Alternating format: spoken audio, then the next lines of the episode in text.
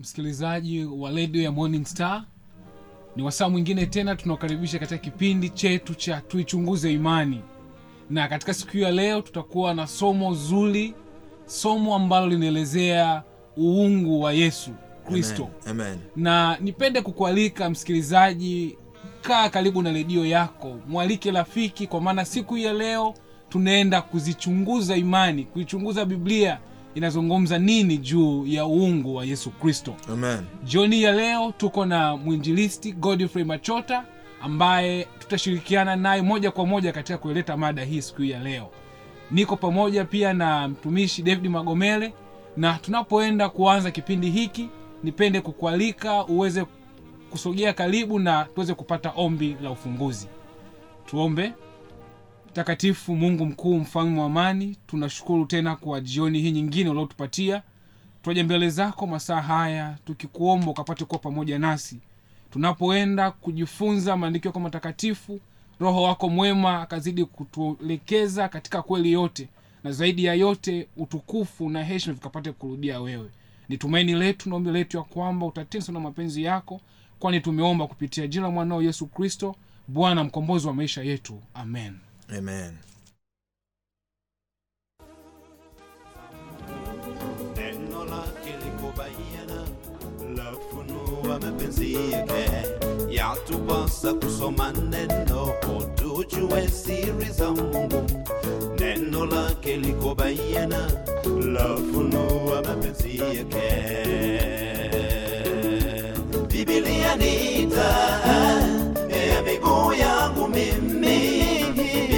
Ni ya miguu yangu mimi, ni mwangaza wa njia, njia yangu ya wokovu, ni mwangaza wa njia, njia yangu ya wokovu. Biblia, Biblia ni ya miguu yangu mimi, Biblia ni taa ya miguu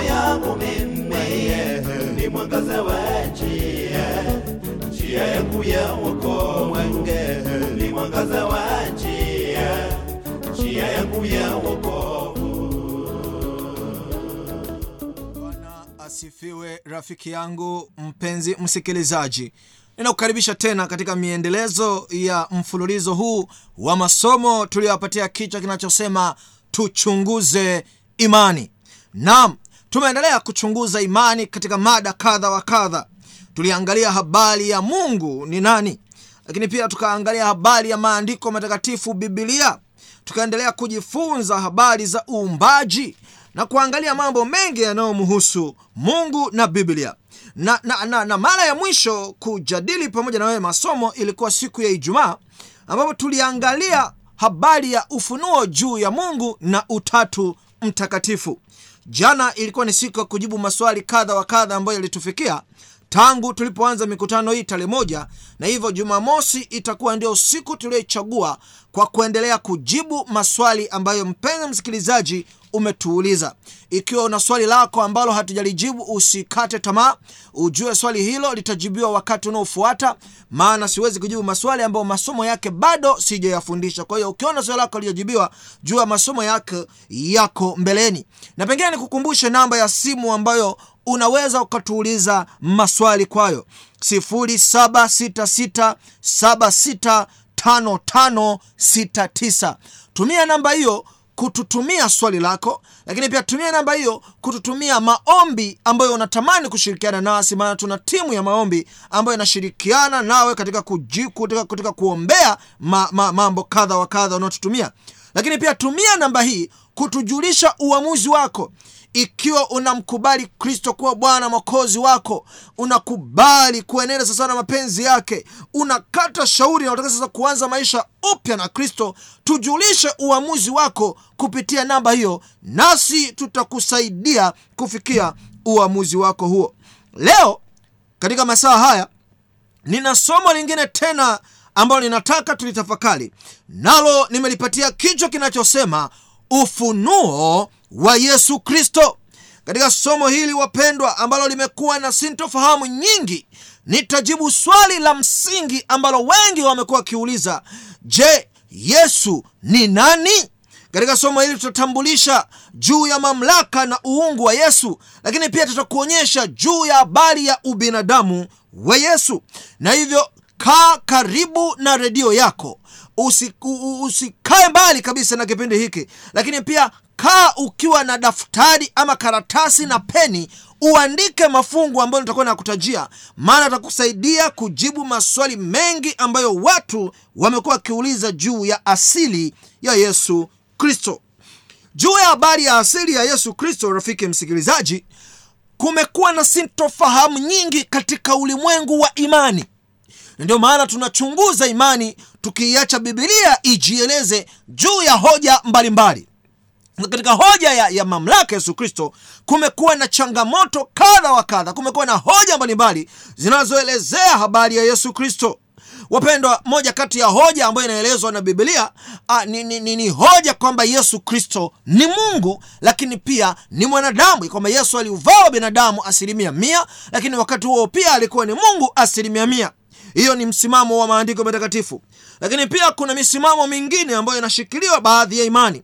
Kuna imani zingine wanasema yesu sio mungu hafikii uungu sawasawa na mungu baba yeye ni, ni, ni, ni, ni, ni, katika ngazi yeye ni wa pili. Na hivyo sio mungu kamili lakini pia yesu ni kiumbe aliyoumbwa. Hiyo ni imani nyingine inaelezea juu ya habari ya uungu wa yesu. Lakini imani nyingine yenyewe haitambui kabisa uungu wa yesu kristo. Wa, wanadai ya kwamba yesu kristo yeye ni nabii tu wa kawaida kama manabii wengine. Lakini wengine hawataki kutambua kabisa hata mamlaka ya yesu kristo na wa mwisho ni wale wasiokubali hata kwamba yesu aliwahi kuishi ama ama yesu ni historical figure kwamba alishawahi kutembea na kuishi duniani.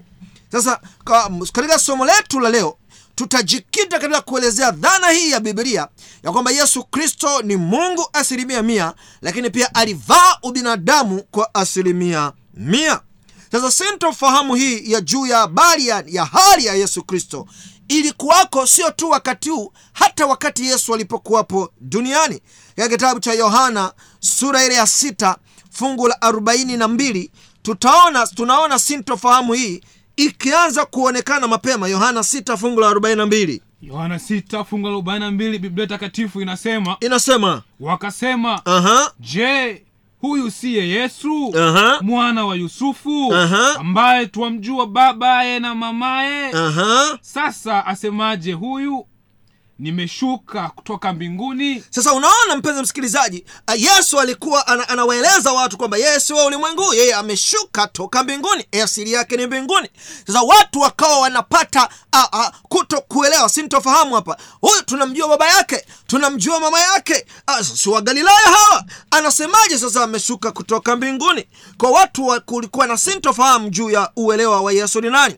Na ikafika mahali yesu akawauliza wanafunzi wake hivi huko mtaani watu wanasema mimi ni nani? Matayo 16 13 mpaka 17 biblia inasema biblia inasema basi yesu akaenda pande za kaisaria filipi.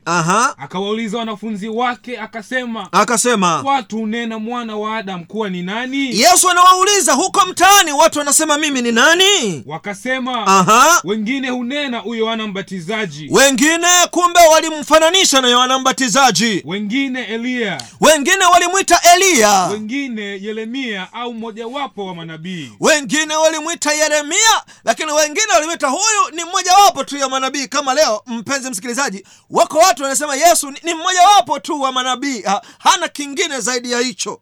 Na, na, na hivyo unaona yesu akaanza kupata hizo dhana mbalimbali juu ya watu wanamsemaje kuhusu yeye ni nani. Na hatimaye akamuuliza petro sasa nyinyi wanafunzi mnasema mimi ni nani fungu la kumi na tano akawambia mm, nanyi mwaninena mimi kuwa ni nani? Aha simoni petro akajibu akasema akasema wewe ndiwe kristo mwana wa mungu aliye hai. Wewe ndiwe kristo mwana wa mungu aliye hai. Haleluya!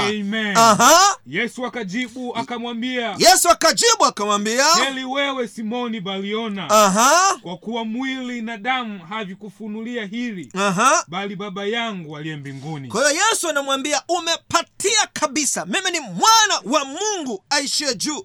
Na, na, na sio kwamba mawazo yako ujuzi wako amekufunulia bali ni baba wa mbinguni kupitia roho wake mtakatifu ndo amekufunulia haya kwa hiyo yesu ameweka wazi kabisa ameweka wazi hoja kwamba kuna kuna kuna sintofahamu. Watu wengi uh, wameshindwa kumwelewa yeye ni nani. Lakini bahati nzuri wanafunzi walikuja wakamwelewa yesu ni nani. Sasa msikilizaji wangu leo tunaangalia hoja hii kwa undani na tutamwacha yesu mwenyewe ajitambulishe yeye ni nani na hivyo kwanza tutaanza kumuuliza yesu je wewe yesu asili yako ni wapi? Je ni wa duniani kama sisi wanadamu ama asili yako ni nje ya dunia hii. Yohana sura ya nane fungu la ishirini na tatu. Biblia inasema biblia inasema aha ninyi ni wa chini Aha. mimi ni wa juu. amina ninyi ni wa ulimwengu huu Aha. mimi si wa ulimwengu huu. Yesu anasema sisi ni wa chini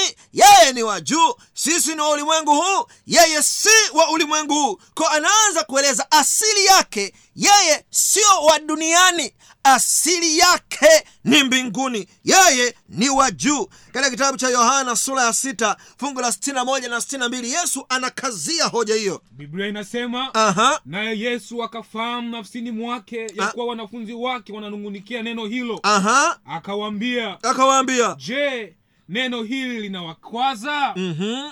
Fungu la sitini na mbili. Itakuwaje basi mwonapo mwana wa adamu akipaa huko alikokuwepo kwanza. Kwa wa- yesu alikuwa anaeleza juu ya habari yeye ndi nani akiwaeleza wanafunzi. Kwa maana yeye ni mkate wa uzima. Watu wakimla watapata uzima wa milele akimaanisha yeye ni neno. Na wanafunzi wakawa na sintofahamu hawakuelewa vizuri. Na kama mmeshindwa kulielewa hili je siku mkiniona nikipaa kurudi kule mbinguni ambapo nilikuwako Mwanzo. mwanzo kabla sijaja duniani nikauvaa huu mwili. Kwa tunaona asili ya yesu siyo duniani. Kama sisi wanadamu asili yake ni mbinguni. Na tunajua ya kwamba asili ya mungu siyo duniani bali ni mbinguni. Kwa tunaona hapa anaanza kujitambulisha kueleza asili yake. Sasa yeye mwenyewe anaanza kueleza mambo kadha wa kadha. Anaeleza baadhi ya sifa ambazo yeye ni zake na sifa hizo si binadamu wa kawaida wala malaika hawezi kuzidai isipokuwa yule aliye sawasawa na mungu.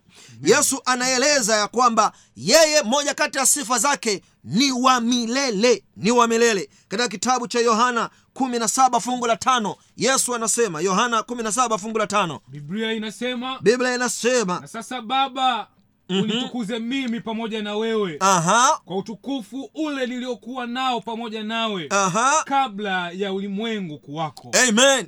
Wakati yesu sasa anakaribia dakika zake za mwisho ya huduma yake aliyokuja kuifanya duniani anamwambia mungu baba. Kumbuka jumaa tulikuambia uungu una nafsi tatu. Mungu baba mungu mwana mungu roho mtakatifu. Na watatu hawa ni umoja. Tulikusomea fungu la waraka wa kwanza wa yohana sura ya tano fungu la nane unakumbuka ijumaa? Tukakuonyesha kwamba uungu una nafsi tatu. Mungu ni mmoja mwenye nafsi tatu. Na nafsi ya kwanza ni baba ya pili ni mwana ya tatu ni roho mtakatifu. Sasa yesu kristo ambaye ni nafsi ya mwana anaongea na mungu baba anamwambia unitukuze kwa utukufu ule ambao nilikuwa nao kabla ya dunia hii kuwepo. Haleluya! Maana yake yesu alikuwepo kabla ya dunia hii kuwepo katika sura ile ya nane ya kitabu cha yohana. Fungu lile la 56 mpaka 58 yesu anawaeleza wanafunzi anawaeleza watu jambo hilo hilo juu ya habari ya umilele wake. Biblia inasema biblia inasema ibrahimu baba yenu alishangilia Mhm. kwa vile atakavyoiona siku yangu sasa yesu anawaambia mafarisayo ambao walimuamini ibrahimu anawaeleza wayahudi wanaoamini ibrahimu kama chanzo cha imani na jambo jema ibrahimu anaonekana kama baba wa imani zote kubwa duniani wakristo wanamchukua ibrahimu kama baba wa imani waislamu nao wanamchukua ibrahimu kama baba wa, Wa imani. imani. sasa yesu anaeleza juu ya habari ya ibrahimu ya kwamba aliiona siku yangu akashangilia aha naye akaiona akafurahi. Aha.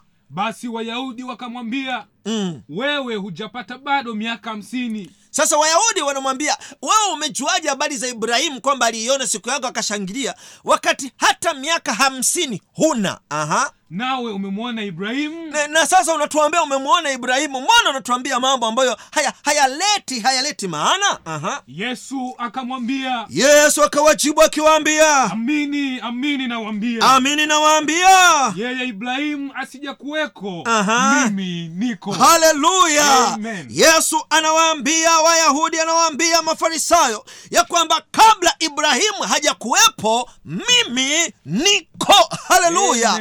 Anawaambia kabla ibrahimu hajazaliwa mimi nalikuwepo. Anawaeleza ya kwamba mimi ni wa milele U, ku, kuja kwangu duniani siyo ndiyo asili yangu. Nilikuweko kabla sijautoa huu mwili. Na nataka nikueleze jambo dogo jambo kubwa hapa kidogo uweze kuliona. Yesu alikuwa ana maana gani kujiita yeye ni niko? Je ni nani ambaye alijitambulisha kama niko katika agano la kale kutoka 13 fungu la 14 biblia inasema aha. Mungu akamwambia musa mungu akamwambia musa mimi niko. Mimi niko. Ambaye niko. Ambaye niko. Akasema akasema. Ndivyo utakavyomwambia wana wa israeli. Ya kwamba mimi niko amenituma Ha- kwenu. Haleluya.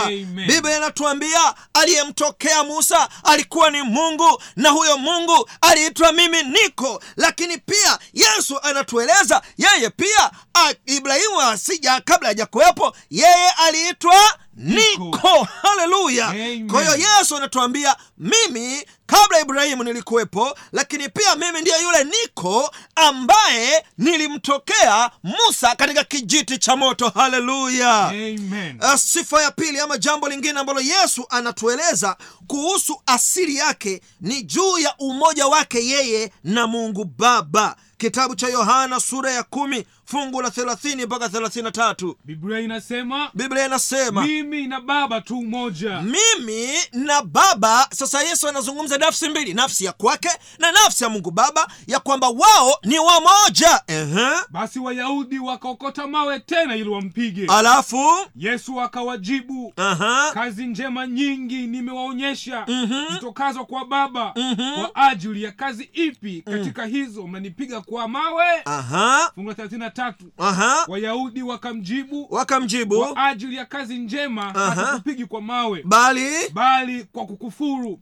Na kwa sababu wewe uliye mwanadamu wajifanya mwenyewe umungu. Kwa hiyo tunaona wayahudi walielewa madai ya yesu hapa katika fungu la thelathini aliposema mimi na baba tu umoja walielewa kwamba huyu mtu anadai ya kwamba yeye na mungu baba wote wana nafasi moja wana mamlaka moja wana cheo kimoja na hawakujua masikini hawa wa mafarisayo hawakujua mamlaka ya uungu wa yesu kristo. Wakaokota mawe wakataka kumpiga yesu anawaambia mnataka mnipige kwa ajili gani? Hamjui ya kwamba mimi na baba tu umoja. Yesu anajitambulisha mwenyewe kwamba yeye na mungu baba wana hadhi sawa. Sifa nyingine ambayo inathibitisha inathibitisha kwamba yesu a, ni, ni, ni, ni, ni mungu inapatikana katika kitabu kile cha yohana 846 Yohana- na sifa hiyo ni kwamba yeye hajawahi kutenda dhambi. Nisikilize vizuri mpenzi msikilizaji. Manabii wote waliowahi kutokea duniani hakuna hata mmoja ambaye hajawahi kutenda dhambi. Manabii wote katika maisha yao walimkosea mungu walitenda dhambi kwa namna moja ama nyingine. Lakini yesu yeye alikuwa zaidi ya nabii. Alikuwa ni mwana wa mungu ni nafsi ya pili ya mungu. Na hivyo anasema mimi sijawahi kutenda dhambi. Katika yohana 846 biblia inasema ndiyo ni nani miongoni mwenu anishuhudiaye ya kuwa nina dhambi? Aha. Nami nikisema kweli Mm. mbona ninyi hamsadiki? Kwa yesu anawauliza ajitokeze mtu anayesema mimi nina dhambi? Hakuwahi kutenda dhambi in fact katika kitabu cha petro wa kwanza andika hilo fungu msikilizaji wangu tutalisoma. Petro wa kwanza sura ya pili ishirini na moja mpaka ishiri na mbili. Hiyo petro anaandika anasema yeye alituachia kielelezo ili tufuate nyayo zake na kwamba yeye alijaribiwa lakini hakutenda dhambi. Mungu pekee ndiyo mwenye sifa ya kuto kutenda dhambi. Kwa tunaona sifa hii nayo inakuwa ya yesu ama yesu anasema sifa hiyo ni yake. Na sifa nyingine inayomtambulisha yesu kama mungu ni kwamba yeye ni njia ya uokovu katika kitabu cha matendo ya mitume sura ile ya nne fungu la kumi na mbili biblia inasema biblia inasema Aha. wala hakuna wokovu katika mwingine awaye yote. Wala hakuna wokovu kwa mwingine yoyote. Kwa maana hapana njia nyingine chini ya mbingu. Rudia rudia msikilizaji asikie vizuri maana hakuna jina lingine. Chini ya mbingu walilopewa wanadamu litupasalo sisi kuokolewa kwalo. Nam biblia inatuambia hakuna jina jingine ambalo wanadamu wanapaswa kuokolewa kwalo isipokuwa jina la yesu kristo yeye ni njia ya wokovu anaeleza vizuri katika kitabu cha yohana kumi fungu lile la tisa biblia inasema biblia inasema mimi ndimi mlango mtu akiingia kwa mimi Aha. atatoka Mm. ataingia na kutoka naye atapata malisho. Kwao tunaona yesu anasema waziwazi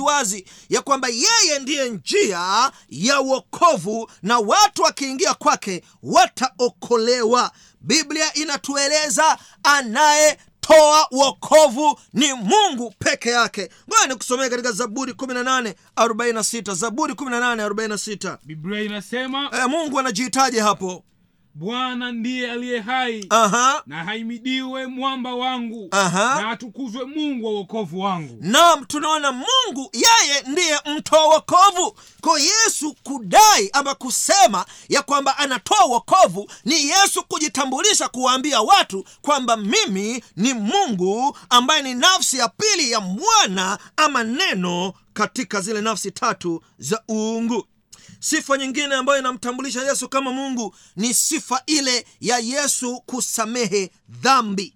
Kitabu cha marko sura ya pili fungu la tano mpaka la kumi. Hakuna yoyote mwenye, mwenye hadhi mwenye mamlaka ya kusamehe dhambi isipokuwa mungu peke yake. Na yesu anasema ana mamlaka hiyo. Marko sura ya pili tano mpaka kumi. Twende. Biblia inasema biblia inasema naye yesu alipoona imani yao mm-hmm. akamwambia yule mwenye kupoza sawa. Mwanangu umesamehewa dhambi zako. Tunaona yesu hapa anatangaza msamaha wa dhambi. Alafu sasa jamii ya mafarisayo ambao walikuwa hawaelewi mamlaka ya yesu walipokeaje tukio hilo na baadhi ya waandishi waliokuwekwa huko Aha. wameketi wakafikiri mioyoni mwao Mm. mbona huyu anasema hivi Aha. anakufuru Mm. ni nani awezaye kusamehe dhambi isipokuwa mmoja Aha. ndiye mungu kwa hiyo wasome wasomi hawa bibilia mafarisayo walijua ya kwamba mungu peke yake ndiye anayeweza kusamehe dhambi na ikiwa mwanadamu atadaa na mamlaka hiyo anakufuru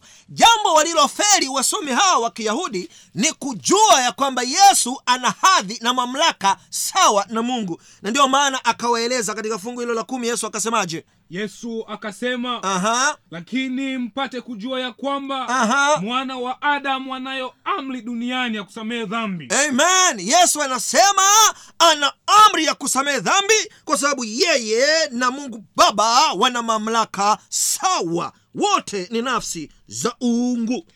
Yesu anatuambia tena sifa nyingine ambayo inamfanya awe na sifa ya uungu. Katika kitabu kile cha yohana 1429 yesu anasema ana uweza wa kututajia mambo ya usoni. Ana uweza wa kuprofesai kutoa unabii wa mambo ya usoni. Na ni nikupe tofauti. Tofauti na yesu na manabii wengine. Manabii walikuwa wanapewa maono wanapewa ufunuo wa mambo yajayo kwa uweza wa roho mtakatifu. Kwa wanaingia katika maono wanapewa unabii. Lakini yesu yeye kwa sababu ni mungu anajua mambo yajayo yeye hakuhitaji kupata eti maono kama ambavyo walikuwa wanapata manabii. Aa, yeye kwa sababu ni mungu anajua huko mbeleni siku za usoni kuna nini. Alikuwa anaeleza waziwazi. Na ndiyo maana hebu tusomee fungu lio la yohana 1429 yesu akawaambia nini wanafunzi? Biblia inasema uh, na sasa nimewambia kabla halijatokea aha. kusudi litakapotokea mpate kuamini. Amen. Kwa tunaona yesu ana uwezo wa kutaja mambo kabla yajatokea na ndio maana tunaona katika kitabu cha mataya sura ya 24 yesu anataja dalili za siku za mwisho. Anazieleza vizuri. Hii ni sifa ya mungu kutaja mwanzo kutaja mwisho tangu mwanzo kabla hujatokea hebu tuiangalie katika kitabu cha isaya 42 fungu la 8 na la 9 isaya 42 fungu la 8 la 9 biblia inasema biblia inasema mimi ni bwana Mhm. ndilo jina langu na utukufu wangu sitampa mwingine Aha. wala sitawa, wala sitawapa sanamu sifa zangu Mhm. tazama mambo ya kwanza yamekuwa Aha. nami na yahubiri mambo mapya kabla hayajatokea na wapasheni habari zake. Amen. Kwa ni sifa ya mungu pekee kujua habari ya siku za usoni na yesu tunaona sifa hiyo anayo. Na hivyo hatuna mashaka kwamba yesu ni nafsi ya mungu. Sifa nyingine ambayo inamfanya yesu kuwa na sifa ya nafsi ya mungu ni ile sifa ya kwamba yeye ndiye atakuwa mhukumu wa siku ya mwisho dini zote kubwa zinazoamini juu ya uwepo wa mungu mmoja mbinguni zinaamini ya kwamba katika maisha haya tunaoishi duniani iko siku yatakuwa na ukomo. Na katika ukomo wa siku hiyo mungu mwenyewe atakuwa mhukumu ya kwamba wale waliotenda mapenzi yake mema watarithi maisha alfa na omega. Yeye ndio wa kwanza na yeye ndio wa mwisho na tunaona yesu naye anachukua sifa hii ya kuwa yeye ni alfa na omega mwanzo na mwisho. Katika kitabu cha ufunuo sura ya ishirini na mbili fungu la kumi na mbili mpaka kumi na tatu yesu anaeleza tena ya kwamba sio bahati mbaya pale nilipozungumza katika ufunuo sura ya kwanza. Nina- ninamaanisha ya kwamba mimi ni alfa na omega. Ufunuo ishirini na mbili kumi na mbili mpaka kumi na tatu. Biblia inasema biblia inasema tazama naja upesi tazama naja upesi na ujira wangu u pamoja nami. na ujira wangu u pamoja nami. Kumlipa kila mtu kama kazi yake ilivyo. Kumlipa kila mtu kama kazi yake ilivyo. Mimi ni alfa na omega. Mimi ni alfa na omega. Mwanzo na mwisho. Mwanzo na mwisho. Kwanza na wa mwisho. Haleluya. Yesu anajitambulisha tena dhahiri ya kwamba yeye ni alfa na omega na atakuja tena kama nilivyokusomea mwanzo kuwa mhukumu wa kizazi hiki cha mwisho kumaliza historia ya dunia. Na hivyo sifa zote hizo tunaona zinatoka katika kinywa cha yesu mwenyewe yesu mwenyewe anaeleza hizi attribute hizi sifa ambazo ni za mungu pekee na anasema ni za kwake. Na hivyo bila mashaka wala sina wasiwasi kabisa yesu ni mungu na ni mungu kweli kweli. Amen. Biblia tumeona ushuhuda wa yesu mwenyewe katika mdomo wake. Sasa tuangalie ushuhuda wa maandiko kwa ujumla maandiko yalisemaje? Hata kabla yesu hajaja hajachukua mwili maandiko yalisemaje juu ya yesu? Isaya 96 wakati nabii isaya akitoa unabii juu ya kuzaliwa kwa yesu alizungumzaje juu ya habari hizi kuu? Biblia inasema isaya 96 biblia inasema maana kwa ajili yetu mtoto amezaliwa. Maana kwa ajili yetu yani kwa ajili yako msikilizaji kwa ajili yangu kwa ajili ya wewe rafiki yangu ambaye uko kitandani unanisikiliza kwa ajili ya wewe rafiki yangu ambaye uko katika bodaboda yako kwa ajili ya rafiki yangu ulio katika chombo cha usafiri kwa ajili ya wewe rafiki yangu ambaye unamtafuta sana mungu. Biblia inasema kwa ajili yako amezaliwa huyu mtoto. Huyu mtoto ana sifa zipi? Tumepewa mtoto mwanamme tumepewa mtoto mwanamume. Na ana uwezo wa kifalme utakuwa begani mwake. Na uweza wa kifalme utakuwa begani mwake. Naye ataitwa jina lake mshauri wa ajabu. Huyu ataitwa mshauri wa ajabu. Mungu mwenye nguvu. Haleluya mungu mwenye nguvu. Baba wa milele. Baba wa milele. Mfalme wa amani. Haleluya mfalme wa amani. Nabii isaya anatoa unabii juu ya kuzaliwa kwa yesu. Anasema tumepewa mtoto wa mwanamume na uwezo wa kifalme utakuwa begani mwake. Yeye ataitwa mungu mwenye nguvu baba wa milele mshauri wa ajabu ama mfalme wa amani. Haleluya! Tunaona tangu agano la kale lilitabiri juu ya ujio wa yesu kristo lakini sio tu kama mwanadamu bali kama baba wa milele kama mungu mwenye nguvu. Kitabu cha yohana sura ya kwanza fungu hili linajulikana sana linaeleza juu ya habari ya uungu wa yesu kristo. Yohana sura ya kwanza fungu la kwanza mpaka la tatu. Biblia inasema biblia inasema mwanzo kulikwako neno neno. Mwanzo kulikuwa na neno. Naye neno alikuwako kwa mungu. Naye neno alikuwako kwa mungu. Naye neno alikuwa mungu. Naye neno alikuwa mungu. Huyu mwanzo alikuwako kwa mungu. Aha. Vyote vilifanyika kwa huyo. Mhm. wala pasipo yeye hakikufanyika chochote kilichofanyika. Sasa huko mwanzo ni wapi? Kitabu cha mwanzo sura ya kwanza fungu la kwanza na la- mpaka la tatu. Huko mwanzo kunakozungumzwa ni wapi mwanzo moja moja mpaka tatu biblia inasema aha. hapo mwanzo mungu aliziumba mbingu na nchi. Haleluya! Kwa tunaona yohana anaeleza habari ya hapo mwanzo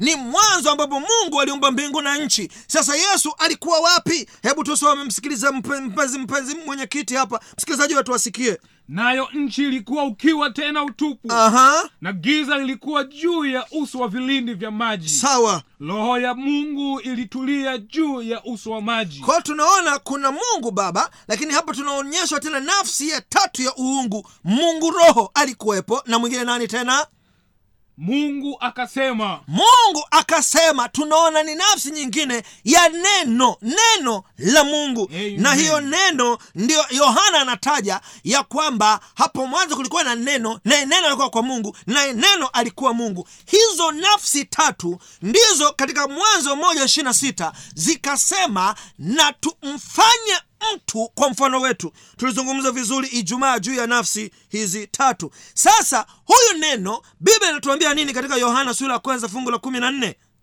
yohana sura ya kwanza fungu la kumi na nne. kumi na nne biblia inasema biblia inasema nini? Naye neno alifanyika mwili. Naye neno alifanyika mwili. Akakaa kwetu. Akakaa kwetu. Nasi tukauona utukufu wake. Mhm. utukufu kama wa mwana pekee atokaye kwa baba. Kwa hiyo huyu neno alifanyika mwili. Yaani huyu mungu neno huyu huyu nafsi ya pili ya uungu mungu neno mungu mwana biblia inatuambia hakubaki na, na, na, na, na, na, na nafasi hiyo ali, aliamua kuchukua mwili kuuvaa mwili ili aje awaokoe wanadamu.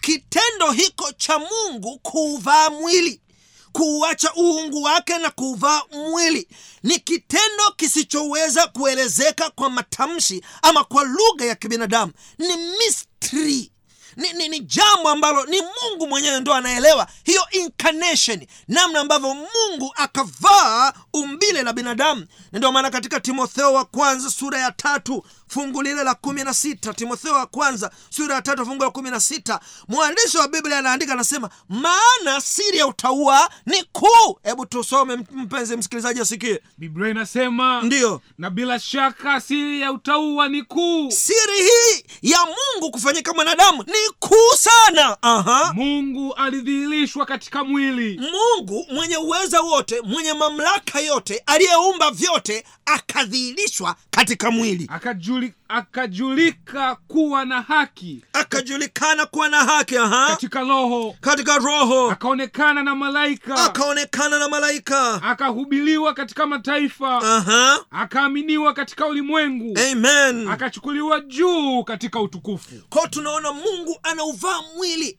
na anakuja ili kuwaonyesha wanadamu tabia ya mungu ili wanadamu wapate njia ya uokovu katika wafilipi sura ya pili fungu la tano mpaka la nane tunaelezwa namna ambavyo yesu kristo mungu mwana hakuwa na tabia ya ubinafsi akaamua kujishusha anifikie mimi na wewe tuokolewe wafilipi mbili tano mpaka nane. Biblia inasema biblia inasema iweni na nia hiyo hiyo ndani yenu. Iweni na nia hiyo hiyo ndani yenu. Ambayo ilikuwamo pia ndani ya kristo yesu. Ambayo pia ilikuwemo ndani ya yesu kristo. Ambaye yeye mwanzo alikuwa yu namna ya mungu. Ambaye yeye tangu mwanzo alikuwa ni mungu. Naye hakuona kule kuwa sawa na mungu kuwa kitu cha kushikamana nacho. Lakini kwa sababu ya dhahama iliyoingia duniani ya wanadamu kutenda dhambi hakuona kule kushikuwa na hali ya uungu kuwa ni jambo ambalo la kushikamana nalo kwa sababu lisingekuwa na manufaa kwa wanadamu tungepotea. Kwa hiyo akaamua kufanya jambo fulani hapo. Bali alijifanya kuwa hana utukufu. Kwa hiyo akajifanya mpenzi msikilizaji sikiliza hayo maneno. Akajifanya hana utukufu. Sio alikuwa hana utukufu akajifanya kuwa hana utukufu akauweka pembeni aonekane kuwa hana utukufu ili atufikie kwa urahisi.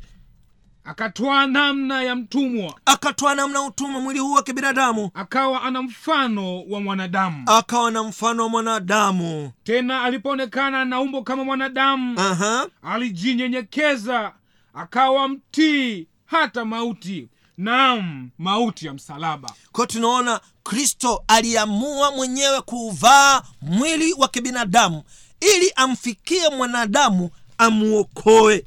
Wapendwa wako baadhi ya ndugu zangu kadha wa kadha katika imani mbalimbali. Wanaposoma mathalani labda yohana 840 yesu anaposema mimi ni mtu wanachanganyikiwa wanasema sasa mbona yesu mwenye anasema mimi ni mtu na, na, na tunaona tena kuna mafungu anadai yeye ni mungu. Mambo haya yana maana gani? Ngoja nikueleweshe vizuri. Yesu aliamua kuvaa ubinadamu ili kuufikia ubinadamu uliokuwa umepotea. Katika kitabu cha mwanzo sura ile ya pili fungu la kumi na saba tunaona mwanadamu aliambiwa kila mti wa, uzi, wa, wa, wa, wa, wa ule uliokatazwa mti wa mauti atakufa. Lakini wanadamu hawakusikia maonyo ya mungu wakamsikiza shetani wakala walivyokula mungu katika mwanzo tatu kumi na tano akatoa ahadi ya kuleta mkombozi kupitia tumbo la mwanamke mkombozi atakayemuangamiza shetani. Mwanzo tatu kumi na tano. Biblia inasema biblia inasema nami nitaweka uadui kati yako mm-hmm. na huyo mwanamke. Mungu anamwambia ibilisi nitaka uadui kati ya wewe shetani na mwanamke. Na kati ya uzao wako na uzao wake. Aha huo utakuponda kichwa mm-hmm. na wewe utamponda kisigino. Kotona mungu anatoa ahadi ya kuzaliwa kwa mkombozi kupitia tumbo la mwanamke ambaye yeye angemponda kichwa shetani. Na ninataka nikueleze ikiwa mungu angelikuja kama alivyo mwanadamu yoyote asingaliweza kusimama mbele zake. Utasoma fungu hili liandike kwa wakati wako kutoka 33 musa alipotaka kumwona mungu mungu alimwambia huwezi kuniona ukaishi huwezi ukawa hai ukiniona mwanadamu mwenye dhambi. Kwa hiyo mungu akatwaa namna ya mwili wa kibinadamu akajifanya hana utukufu ili ashikamane nao achangamane nao. Na katika kitabu cha webrania sura ile ya pili biblia inaeleza kwa udhahiri kwa uwazi kabisa tukio hili lenye asili ya kiungu. Katika webrania 2 14 mpaka 17 biblia inasema biblia inasema basi kwa kuwa watoto wameshiriki damu na mwili. Sasa kwa sababu watoto wa mungu ambao ndo sisi wanadamu tume ni, ni, ni, ni damu na mwili yani tuna miili ya kibinadamu. Yeye naye vivyo hivyo alishiriki yayo hayo. Vivyo hivyo kristo alipotaka kumwokoa mwanadamu mwenye mwili na damu yeye naye akashiriki kuwa na mwili na damu ili kwa njia ya mauti. Ili kwa njia ya kifo chake amharibu yeye aliyekuwa na nguvu za mauti. amharibu shetani aliye na nguvu za mauti. Sasa sikiliza kumbuka katika mwanzo tatu kumi na tano inasema uzao wa mwanamke utamponda kichwa shetani.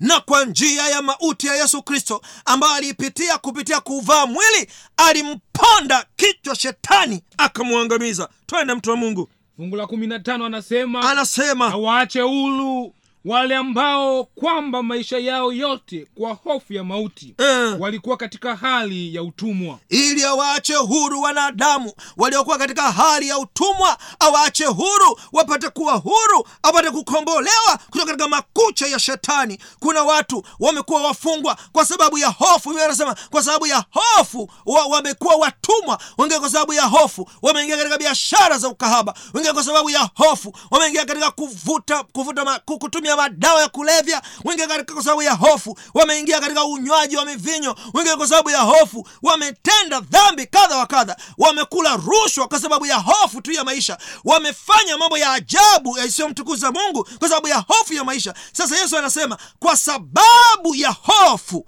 yeye alikuja awasaidie hao wapate kuokolewa.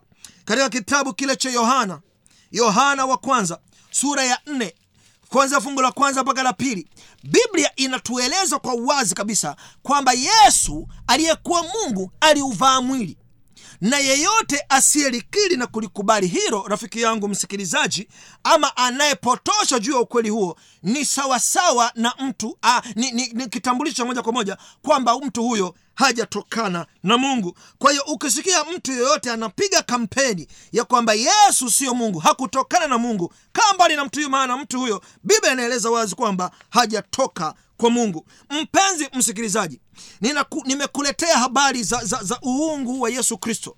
Nimekueleza habari za mamlaka na nguvu zake.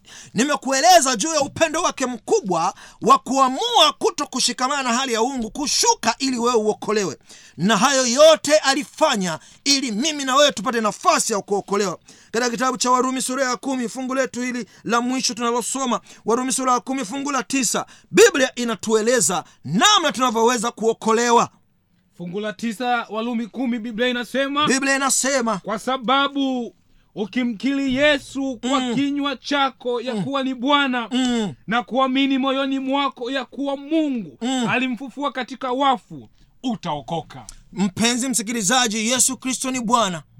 Yesu kristo ni mwenye uweza. Katika jambo lolote mwite yesu kristo katika changamoto yako mwite yesu kristo. Kwa habari ya wokovu mwite yesu kristo. Yeye atakuwa tayari kwa ajili ya kukuokoa. Hebu tuombe hapo ulipo. Baba msaidie msikilizaji wangu. Anapofanya maamuzi ya kushikamana na yesu kristo kama bwana mwokozi wake apate kuokolewa. Ninakusii mungu wangu mwema msikilizaji wangu popote pale alipo afanye uamuzi masaa haya ya kumpokea huyu yesu. Katika jina la yesu kristo amen. Amen. Ikiwa umefanya maamuzi ya kushikamana na kristo wasiana nasi kwa namba yetu tuliyokutajia. Tuonane tena kesho katika kipindi hiki kizuri. Mungu akubariki. Amen